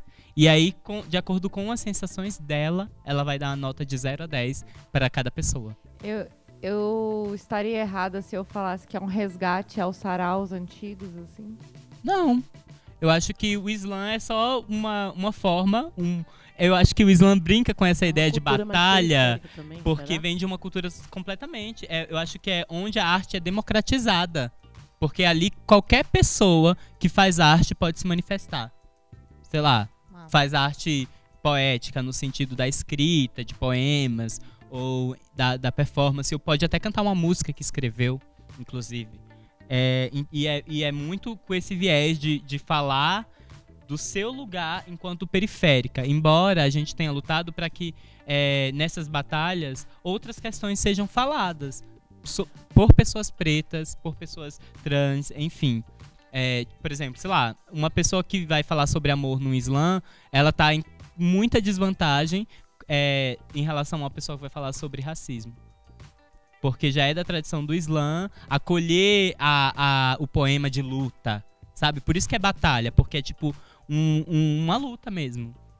Então, eu acho que o que eu tenho feito, respondendo a pergunta, é. O que eu tenho feito, tirar, tirado dessa esfera virtual. É, nós que trabalhamos com internet, é, posso dizer que é pouco. Posso dizer que é muito pouco. O que eu faço uma coisa real. A gente tá começando agora a fazer o basquete das minas, né? Estou acompanhando. Pois é. É, é é uma experimentação, é algo novo. Saudades basquete. Você jogava? Jogava. Ah, massa. Então, é chamar essas meninas que já jogaram basquete por algum momento da vida, que pararam de jogar, ou meninas que queiram começar a jogar basquete, porque é um espaço também, como todos os outros. É, é, é bem bacana Masculino. essa- esse lance de trazer o acolhimento das mulheres, né? Tipo, É. mulheres que estão fazendo coisas, chamarem outras mulheres. Ah, mas eu não faço isso, mas, mas vem, vem, sabe? É. Eu vejo que esse movimento existe nas mulheres podcasters. Ah, mas eu sempre quis fazer um podcast. Cara, faz. É incrível como as pessoas nunca tentam, né? É, aí não Antes de- faz. de ah, falar eu que não. sei. Eu não sei. Não, a gente te ensina. Aham. Sabe? É Uma mulher tá puxando a outra, sabe? Mas fala aí um pouco mais. do É, resumindo é isso, assim, é, é de autoria da Tainara, é, é uma, uma grande amiga que mora na CI, que é da Ceilândia, e que conhece uma galerona da Ceilândia. E, e a partir disso a gente falou, bora fazer um experimento aqui, uma experimentação. E aí a gente juntou e a gente une basquete, a gente ensina as meninas que querem jogar basquete, querem aprender a jogar basquete. E aí depois também rola um, um rolezinho, né, para fechar com chave de ouro. E é isso mais ou menos. Sobre as, sobre as empresas, as marcas, as coisas que têm acontecido assim, que são muito fora da minha realidade, né? É, de uma realidade de uma blogueirinha. A gente até costuma brincar, né, com essa parada de blogueirinha. Porque é realmente é, blogueirinha. O- a, a parada é muito sinistra, assim. Eu, eu sou muito. é, eu, não, eu, não, eu não tenho a malícia. Então eu sinto que. Eu sinto que todas as vezes que eu chego num ambiente em que as meninas já sabem como é que é o esquema, eu, eu me sinto ainda muito crua nesse espaço, né? Então, eu também fico muito também nessa percepção de querer entender por que, que essa marca tá me chamando, o que ela quer me chamando, sabe? O que ela vai ganhar me chamando. E eu não sou boba, né? Eu não sou boba. Mas a gente faz aquele famoso ditado, né? A gente primeiro se une a eles, domine e depois mate todos eles. Brincadeira. Bota fé. Eu não, eu não posso fechar as portas, sabe? Tem que tomar de assalto, né? Que é, É. nosso. Que sempre foi nosso. Sim. E aí eu, eu não sou da cultura de fechar as portas pra esse tipo de coisa, né? Então eu, acho- vou, eu, acho me jogo. Pode ser até um caminho também para é, para repensar. É, Às vezes, uma mente diferente num espaço que pensa sempre da mesma forma pode trazer uma problematização para aquele espaço e Sim. fazer com que as pessoas pensem de uma forma diferente, né? E, e é isso, assim, é, é basicamente isso. É, é tudo muito novo pra mim, por mais que tenha tempo que eu tenho um canal. É, eu sempre me vi, assim, nesse, nesse limbo entre eu fico ou não fico, sabe, com esse canal. Porque eu tenho que manter, porque eu tenho que administrar outras coisas na minha vida. E, e eu fui Paga vendo... boletos, né? Porque militância É. não paga boletos. E, e uma coisa que eu costumo falar muito é que as pessoas me levam mais a sério do que a mim mesma. Eu comecei a perceber isso pelos convites. E aí os convites começaram a ser muito grandes. E aí eu comecei a falar, caramba, velho, eu tô tendo algum impacto aqui. Sabe, as pessoas estão me vendo. Por que, que eu não tô levando isso a sério? Por que, que eu não tô profissionalizando isso? Por que isso não tá virando uma coisa grande, sabe? Por que eu não tô fazendo isso acontecer? Ah, por várias outras coisas, né? Uma das coisas é por ser de Brasília, é por não saber como é que é o jogo, como é que é a parada. Mas é isso, o resumo é isso. É, enquanto arte educadora, é muito engraçado porque o meu trabalho ele não se resume para dentro da sala de aula, né? Sempre eu, eu gosto de me colocar em, enquanto arte educadora porque eu tô sempre nesse processo de arte educação, né? Eu falo que eu sou poeta, falo que eu sou é, performer, falo que eu sou atriz, falo, enfim, mas isso também é arte educação. Então eu acho que arte educadora resume tudo muito é, o que é isso. Mas é, sempre que eu estou em sala de aula, né, atualmente eu estou trabalhando com uma turma de primeiro ano do ensino médio, e é muito interessante que a gente tem conversado muito sobre. Eu sempre tento trazer é, questões atuais da nossa sociedade e relacionar com a arte, com o que a gente está ensinando. Mas para além disso, quando eu estou em qualquer rolezinho, se algo me incomoda, eu falo. Às vezes eu não quero falar porque eu tô cansada, porque eu não dou conta de, de militar. E aí eu não dou conta, às vezes eu só sofro, às vezes a, as pessoas são transfóbicas comigo e eu não sei o que acontece comigo que eu não consigo encontrar força para rebater essa transfobia, mas às vezes uma transfobiazinha de nada eu faço um escândalo, né? E assim, um escândalo no quesito educativo.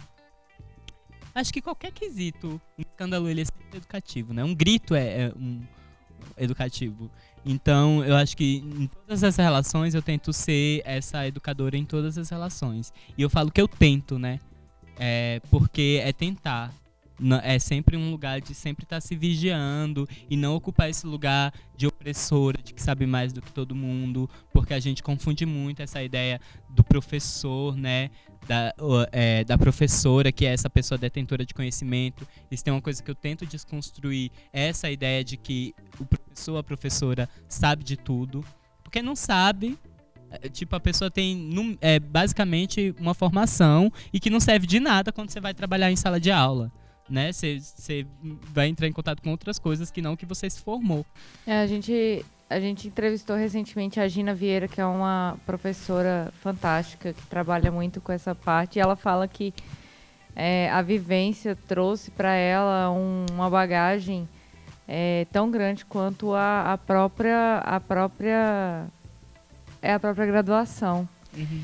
Porque foi é, na a graduação só ensinou ela a ensinar literatura, mas foi a vivência dela no mundo que que mostrou para ela a necessidade dela falar sobre aquela literatura, sobre aquelas pessoas e trazer a experiência das pessoas para construir também uma nova literatura. Sim. E eu acho que a educação ela está em todas as esferas. A gente é que reduz a, a sala de aula. Por isso que eu falo que a educação salva, na real. Para mim, o que salva é a educação. Só que a educação também para além dessa esfera da escola, porque a gente confunde educação com escolarização, né? E aí, como eu já falei, isso daqui é um processo educativo. Uma conversa com, sei lá, com a sua sogra, com o seu sogro, com uma criança que você vê na rua, é um processo educativo. Né? Eu acho que enxergar qualquer relação humana como um processo educativo é o que salva, na real. Porque aí é nessa relação que a gente pode conversar, desconstruir estereótipos, preconceitos, enfim. E, e, e eu falo da educação com esse, essa, essa, esse tom mesmo porque eu, eu, eu acredito que vale a pena. Fantástico, acho que poderia fechar melhor aqui.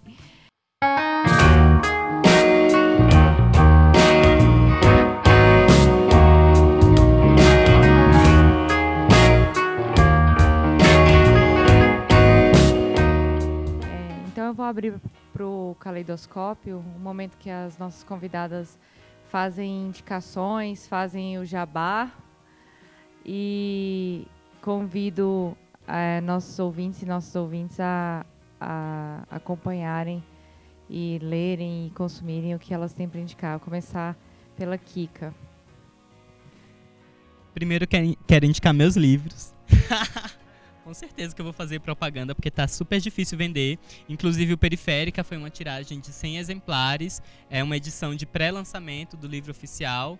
A gente só conseguiu é, fazer 100 exemplares para vender e conseguir lançar a versão oficial, que parece um presentinho, uma caixinha de presente.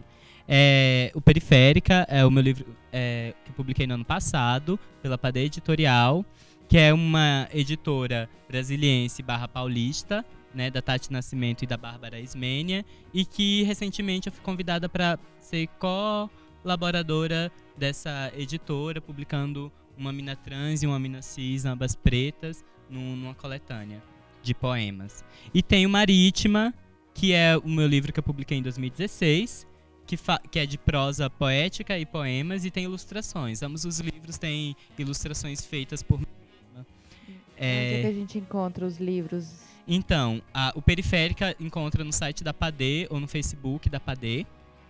É Padê Editorial ou o Facebook da Tati Nascimento, ou me procura no Facebook como Kika Sena e pergunta onde, onde encontra. A gente passa cartão de crédito, débito e boleto. e o Marítima é tá quase acabando, é comigo mesma, então é um processo de conversar comigo que eu faço a entrega do, do livro. E aí, de autoras que eu quero indicar, é a Tati Nascimento. Eu, te, eu me identifico muito com o trabalho da Tatiana Nascimento, que é a dona da editora. É, e ela tem três livros publicados. Tem vários livros publicados é, de poemas. Estão na Padê. Estão na Padê. Recentemente ela publicou 1994. É um livro mais recente dela. E, enfim, o trabalho dela é incrível. Se vocês puderem entrar em contato, eu acho que é um trabalho que super conecta a, a, nossa pretitude, a nossa mulheridade com nossa ancestralidade, né? Muito, muito massa.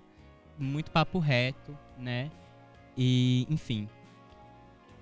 É, outra pessoa que eu sempre gosto de indicar é a Rosa Luz, né? Ela já foi citada aqui e ela é uma amiga minha que eu boto muita fé nela, adoro, amo a Rosa. A gente coloca aí o link da Rosa nesse era quem eu iria indicar.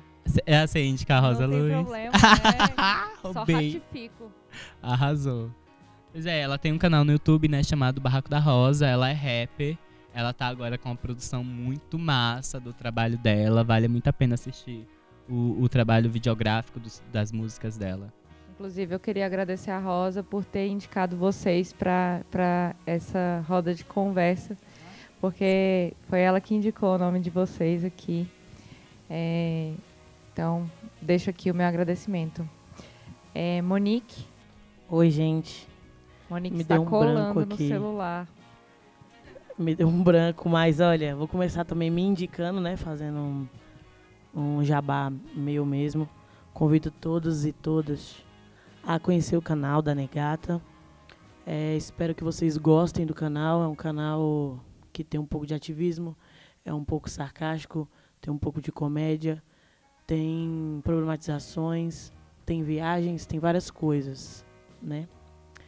E é, eu convido vocês também a conhecerem é, a editora da Isis Amâncio. Eu, infelizmente, aqui deu um branco e eu não lembro o nome da editora, mas é uma editora de BH, eu acho que se escrever Isis Amâncio no Google. É uma editora, é a primeira editora de conteúdo e de literatura é, com a temática racial no Brasil, assim. E então convido todos a, a, a, a, procurarem mais sobre a Iris, sobre é, essa editora dela e sobre todos os livros que compõem essa editora que parece pequena, mas faz um estrago muito grande. Acho que é isso. E a Rosa também, minha amiga. A Rosa é maravilhosa. A Rosa tem um canal chamado Barraco da Rosa. E ela é sensacional.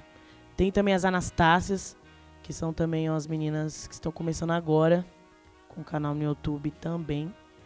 Tem a Brenda Lima, tudo aqui do DF. E tem o Matheus Santana, que é um amigo meu também, escritor, poeta. É, que também escreve, que também tá para publicar o livro dele também, que acabou de dar branco também. Mas é isso. E tem a Kika. e tem a Kika. Gente, eu vou. Eu, eu não vou fazer nenhuma indicação específica, eu vou apenas ratificar aqui essas indicações fantásticas que as meninas fizeram. É, eu queria agradecer a presença de vocês, a disponibilidade de tempo, é, por terem enfrentado a chuva, para os ouvintes não, que não sabem lá fora, caiu o mundo. É, antes da, da, gravação desse episódio, mas eu gostaria muito de agradecer por vocês compartilharem com a gente essas experiências aí no decorrer desses anos que vocês têm trabalhado. Vocês estão fazendo um trabalho fantástico como ativistas, um, um trabalho muito importante e muito empoderador. Muito obrigada. E eu queria agradecer a presença de todo mundo que veio aqui prestigiar a gente. É, e aí eu queria que vocês fechassem com o nosso, a nossa frase oficial. Olhares Podcast. Só de ouvir, dá pra ver que é diferente. Obrigada, galera.